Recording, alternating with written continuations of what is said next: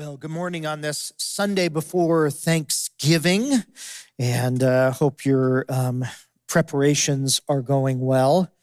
And uh, we do have a lot to be thankful for, even in times of difficulty and times of want. You know, I became a Christian during my first year of college. And since I didn't grow up going to church at all, um, after I came to faith, I started looking for a church. I knew I wanted to go to a church that believed in Jesus, that followed the Bible, and that would help me grow in my new faith. And I soon discovered that there are all kinds of different churches. I discovered a whole alphabet soup of words that I'd never heard before. Words like Anglican and Apostolic, Brethren and Baptist, Catholic, Charismatic, Presbyterian, Pentecostal. I noticed that some churches met in beautiful sanctuaries and others met in people's homes or in storefronts. I noticed that some baptized babies and some didn't.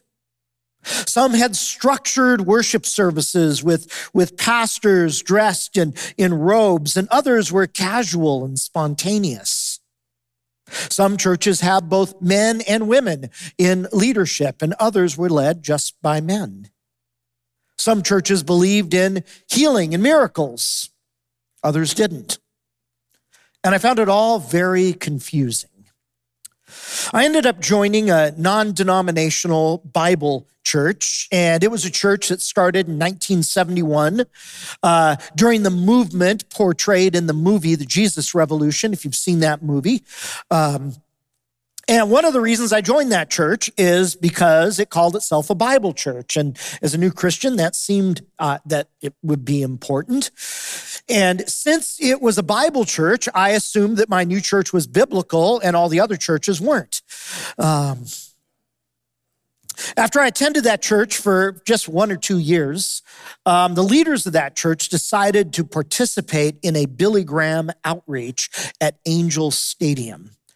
And one of the pastors at that church encouraged me to sign up to become a counselor for this outreach event. So I went to the counselor training, and the training was held at a local Brethren church down the street from my church. And I went to the training and I found out that Billy Graham was a Baptist, and the person leading the training was a Presbyterian, and the person sitting on my left were Methodists, and the people sitting on my right were Lutherans, and they all seemed like normal Bible believing Christians like the people in my Bible church.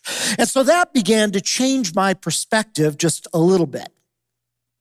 Maybe these churches weren't completely wrong, but again, since my church was a Bible church, I figured that my church was at least probably a little bit more right than they were.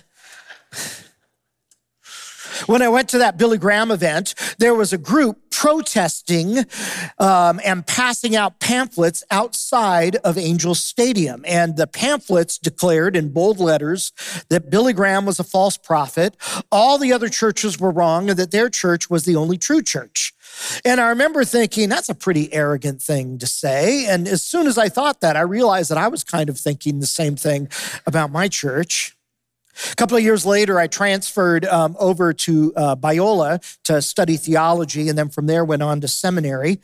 And I discovered that my non denominational Bible church wasn't quite as biblically pure as I had always thought that it was. In my church history classes, I discovered that some of my church's most cherished beliefs were only about 100 years old. And although we said that all of our beliefs were based on the Bible, our, our, our, church actually interpreted the Bible through the lens of a theology called dispensationalism. Now, if you're bewildered by all of this and all of these different words, you're not alone. How do we discern all of these different kinds of churches without getting a PhD in church history? Well, we're in a series for Jesus' Sermon on the Mount that we're calling Reformed. In Jesus' Sermon on the Mount, Jesus shows us the various areas that we all need some reformation in our lives if we want to live as authentic followers of Jesus in our world. And today, with just two more le- weeks left in our series, we're going to talk about reforming our discernment. How do we discern all of these different groups? So I want to invite you, if you're able, would you stand for the reading of God's word today from Matthew 7, verses 13 through 23. These are the words of Jesus for us today. Matthew 7, beginning in verse 13. Enter through the narrow gate. For wide is the gate and broad is the road that leads to destruction, and many enter through it. But small is the gate, and narrow is the road that leads to life, and only a few find it. Watch out for false prophets. They come to you in sheep's clothing, but inwardly they are ferocious wolves. By their fruit you will recognize them. Do people pick grapes from thorn bushes or figs from thistles? Likewise, every good tree bears good fruit, but a bad tree bears bad fruit. A good tree cannot bear bad fruit, and a bad tree cannot bear good fruit. Every good or every tree that does not bear good fruit is cut down and thrown into the fire. Thus, by their fruit, you will recognize them. Not everyone who says to me, Lord, Lord, will enter the kingdom of heaven but only the one who does the will of my Father who is in heaven. Many will say to me on that day, Lord, Lord, did we not prophesy in your name and in your name drive out demons and in your name perform many miracles? Then I will tell them plainly, I never knew you. Away from me, you evildoers. You can be seated. This section of the Sermon on the Mount presents us with two different kinds of roads, two different kinds of leaders, and two different kinds of disciples. And each contrasting pair presents us with a crisis in our discernment, discerning the right road, the right leaders, and the right discipleship. How do we discern the correct road? How do we discern trustworthy spiritual leaders? And how do we discern what true discipleship consists of? Well, let's start with discerning the right road. Jesus says there are two. You can enter one road through a narrow gate, a small gate, and Jesus says that road is narrow. But it's the narrow road that leads to life. The other road is a wide gate. It's a broad, spacious road. But the broad road leads to destruction. Now, in the contrast, or in the context of the Sermon on the Mount, remember that Jesus is speaking to two different groups of people here. The first were the people who were in the crowds. The people in the crowds came to Jesus. They were drawn to Jesus for a variety of different reasons. They wanted Jesus to heal their sicknesses, fix their problems, answer their questions, redeem their brokenness. And Jesus did. Verse 29 of Matthew chapter 7 of this chapter tells us that after Jesus finished the Sermon on the Mount, the people in the crowds were amazed at his teaching and yet most of them remained in the crowd. The other group consisted of the people who had come out of the crowd to trust and to follow Jesus. Back in chapter 5, when the Sermon on the Mount began, verse 1, these people are simply called his disciples. His disciples. These disciples of Jesus had once been part of the crowd. They too had come to Jesus to heal their sicknesses, fix their problems, answer their questions, redeem their brokenness. And he did. But when Jesus invited them to set aside their agenda, come out of the crowd, and follow him, they did that too. And that's what made them his disciples. And one of the reasons why Jesus gives the Sermon on the Mount is to define the boundary between the people who were still in the crowd and the people who had come out of the crowd to live as his disciples. So, in the context of the Sermon on the Mount, the broad and easy road represents the people who are still in the crowd. They like Jesus. They're amazed by Jesus. They admire Jesus. but they've stopped short of following Jesus.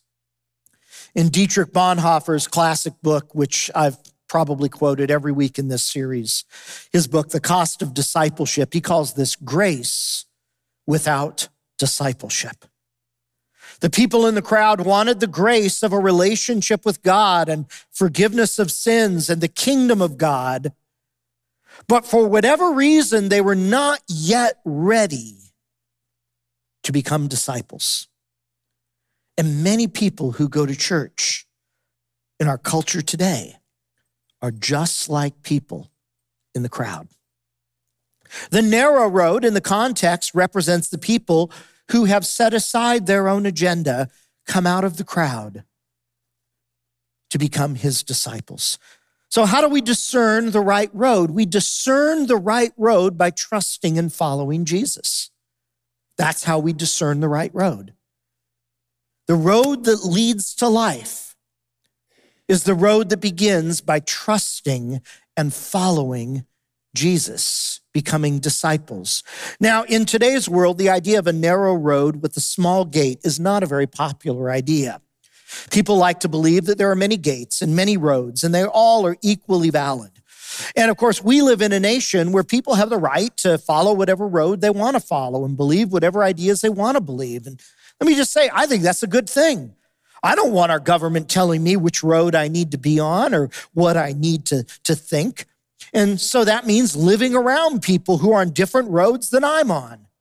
But there's no getting around the fact that Jesus is making a very exclusive claim here that he is the gate to the road that leads to life. Jesus is confronting the people who are in the crowds to make a choice. Will they come out of the crowd to trust and follow him? That's the narrow road. Or will they remain in the safety of the crowd, admiring him, amazed by him, but not following or trusting him? And Jesus confronts us with the same choice today. Trusting and following Jesus is how we discern the right road. So it doesn't so much matter whether you're Baptist or Brethren, Calvary Chapel or Catholic, Pentecostal or Presbyterian. We can't discern the right road with church labels and names. Trusting and following Jesus is how we discern the right road. Now, in verses 15 through 20, Jesus calls us to discern spiritual leaders. As we walk this narrow road, we need leaders along the way to help us. We need navigators that understand the terrain. We need guides who know how to read the map. We need organizers who can keep us all together and all moving in the same direction. Jesus calls these leaders prophets. Some churches call their leaders pastors and elders. Others call them ministers, deacons, priests, bishops. And here Jesus warns us about untrustworthy spiritual leaders. Untrustworthy spiritual leaders appear to be genuine, at least at first. They look like sheep. In other words, they look like disciples of Jesus who are on the road of trusting and following Jesus, just like other disciples. But inwardly, Jesus says, false prophets are ferocious wolves. Now, sheaves are, sheep are domestic animals who need care and protection to survive. And the Bible often pictures God's people as a flock of sheep. Wolves, on the other hand, are predators who feed on sheep.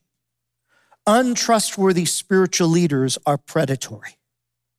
They conceal their true intentions. They misuse positions, their position as Christian leaders, often to exploit God's people. And our world has always been filled with predatory leaders. Some start out that way, they're wolves from the very beginning. Others start out as sheep, but over time, one compromise at a time, they slowly become wolves. Any kind of church can fall victim to predatory leaders big churches and small churches, Catholic churches and Protestant churches, conservative churches and liberal churches, which is why we need discernment.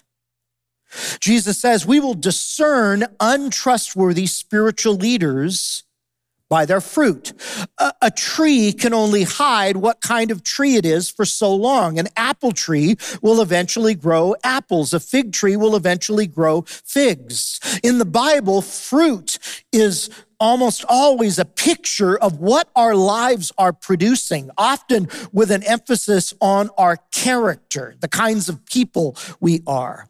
You see, we discern trustworthy spiritual leaders by trusting leaders who are growing in their own discipleship.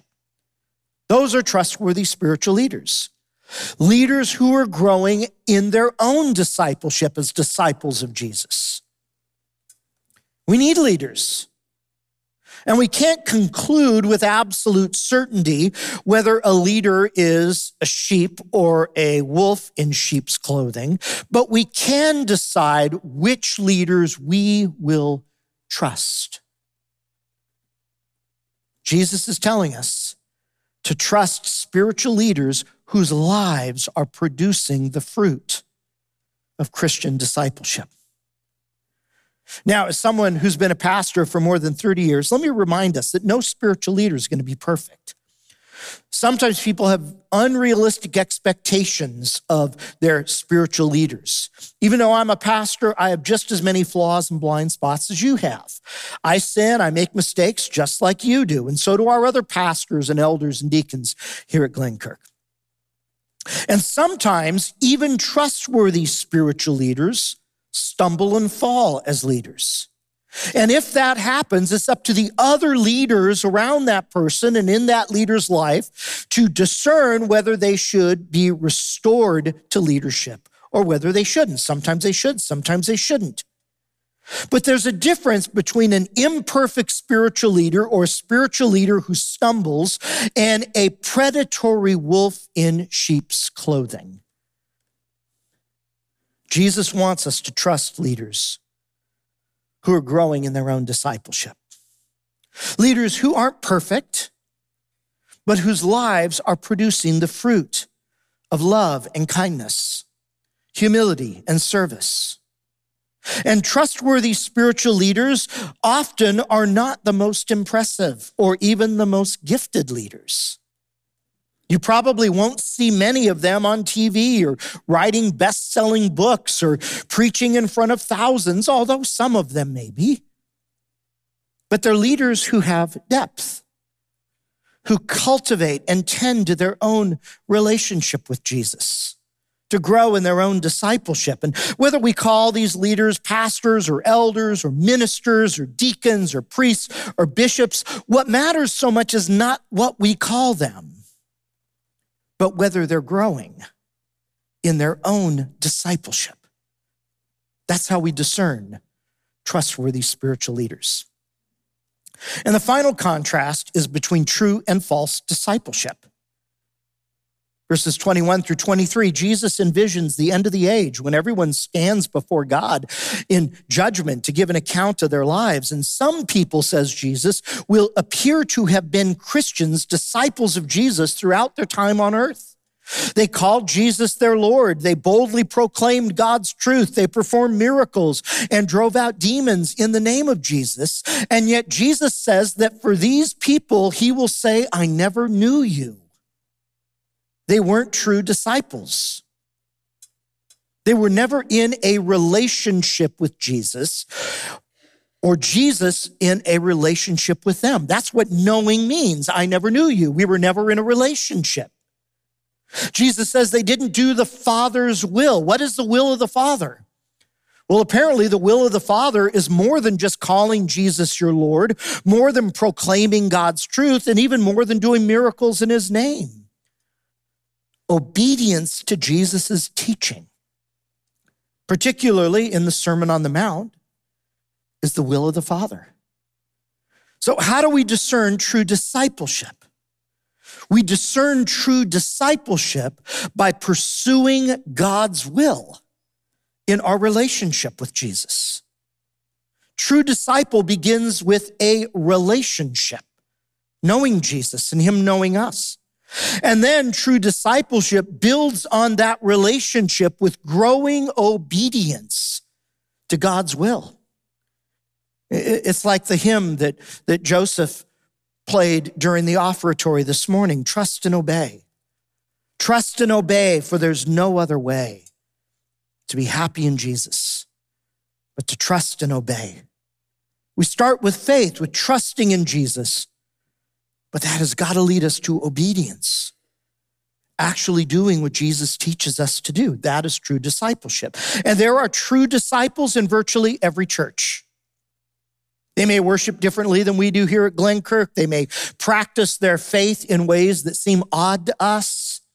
But if they have a relationship with Jesus and are actively seeking to obey God's will, that's true discipleship. And who are we to say different?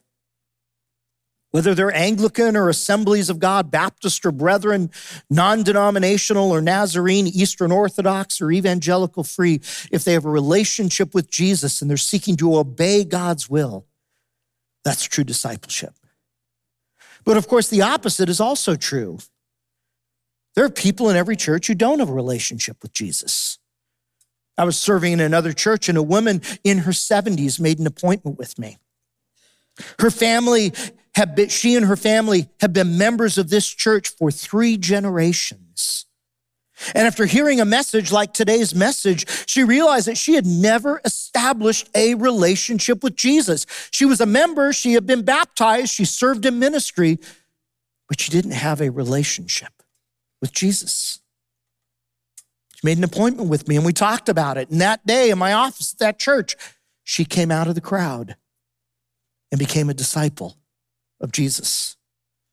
There are people like her in every church.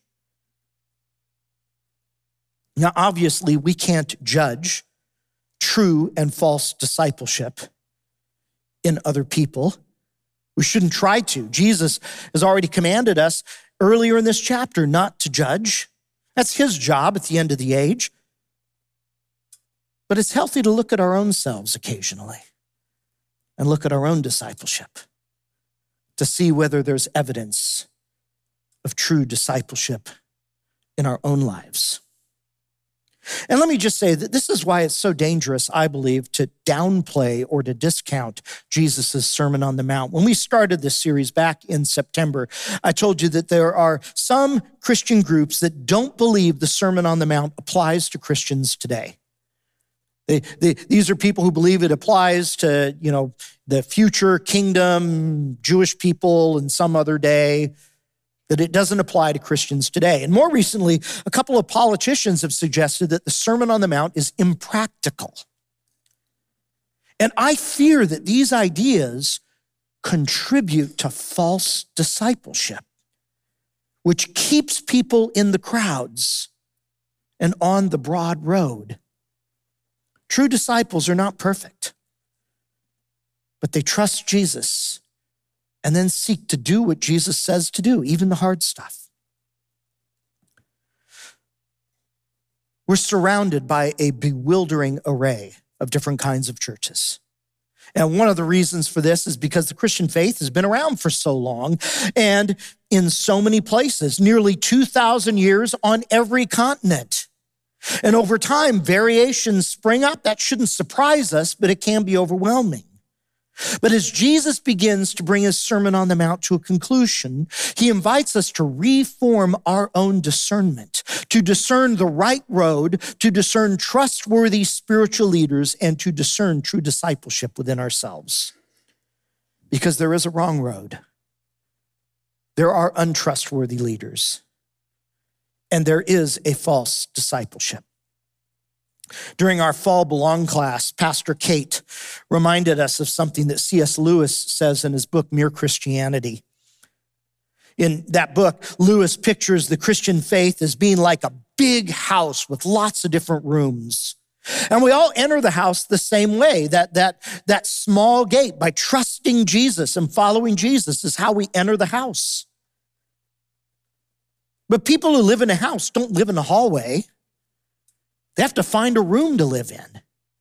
And so Lewis pictures all the rooms in this big house as different kinds of churches formal churches and informal churches, Catholic churches, Lutheran churches, Presbyterian churches, non denominational churches, and on and on it goes. Lewis himself chose the Anglican church room. Here at Glenkirk, we're in the Presbyterian church room, not because we think it's the best room or the only room. I'm in this room because this is where God's called me and it fits my convictions and beliefs. But Lewis warns when you've found your room, be kind to those who've chosen different rooms and to those who are still in the hallway trying to figure out where their room is. So if the people in the room next door are louder than we are, it's okay. If the people in the room down the hall go through a crisis, rather than saying, Well, I told you so, that would never happen in our room. Instead, we offer them our prayers, our love, and our support. Because after all, we're in the same house. We all came through the same door, and we're all going to the same place. Let's pray together. Father, thank you for these words of Jesus that are challenging, Lord. And Lord, I pray for any who may be here today who've realized they're in the crowd. They've not yet stepped out of the crowd to trust and follow Jesus, to establish a relationship with Him. God, I pray for them. Today would be that day of entering the small gate onto the narrow road that leads to life. And if that's you today, there's no magic formula. It's just a matter of telling God, I want to trust and follow Jesus. I want to be his disciple. Father, for the rest of us, help us cultivate trustworthy leaders among us and protect us from predators. Father, help us be people of true discipleship. The fruit of the Spirit, the fruit of transformation in our own hearts and lives. Help us actually live these words and not just listen to them or study them, but actually begin to live them that we might be a blessing to others. Pray these things in Christ's name. Amen.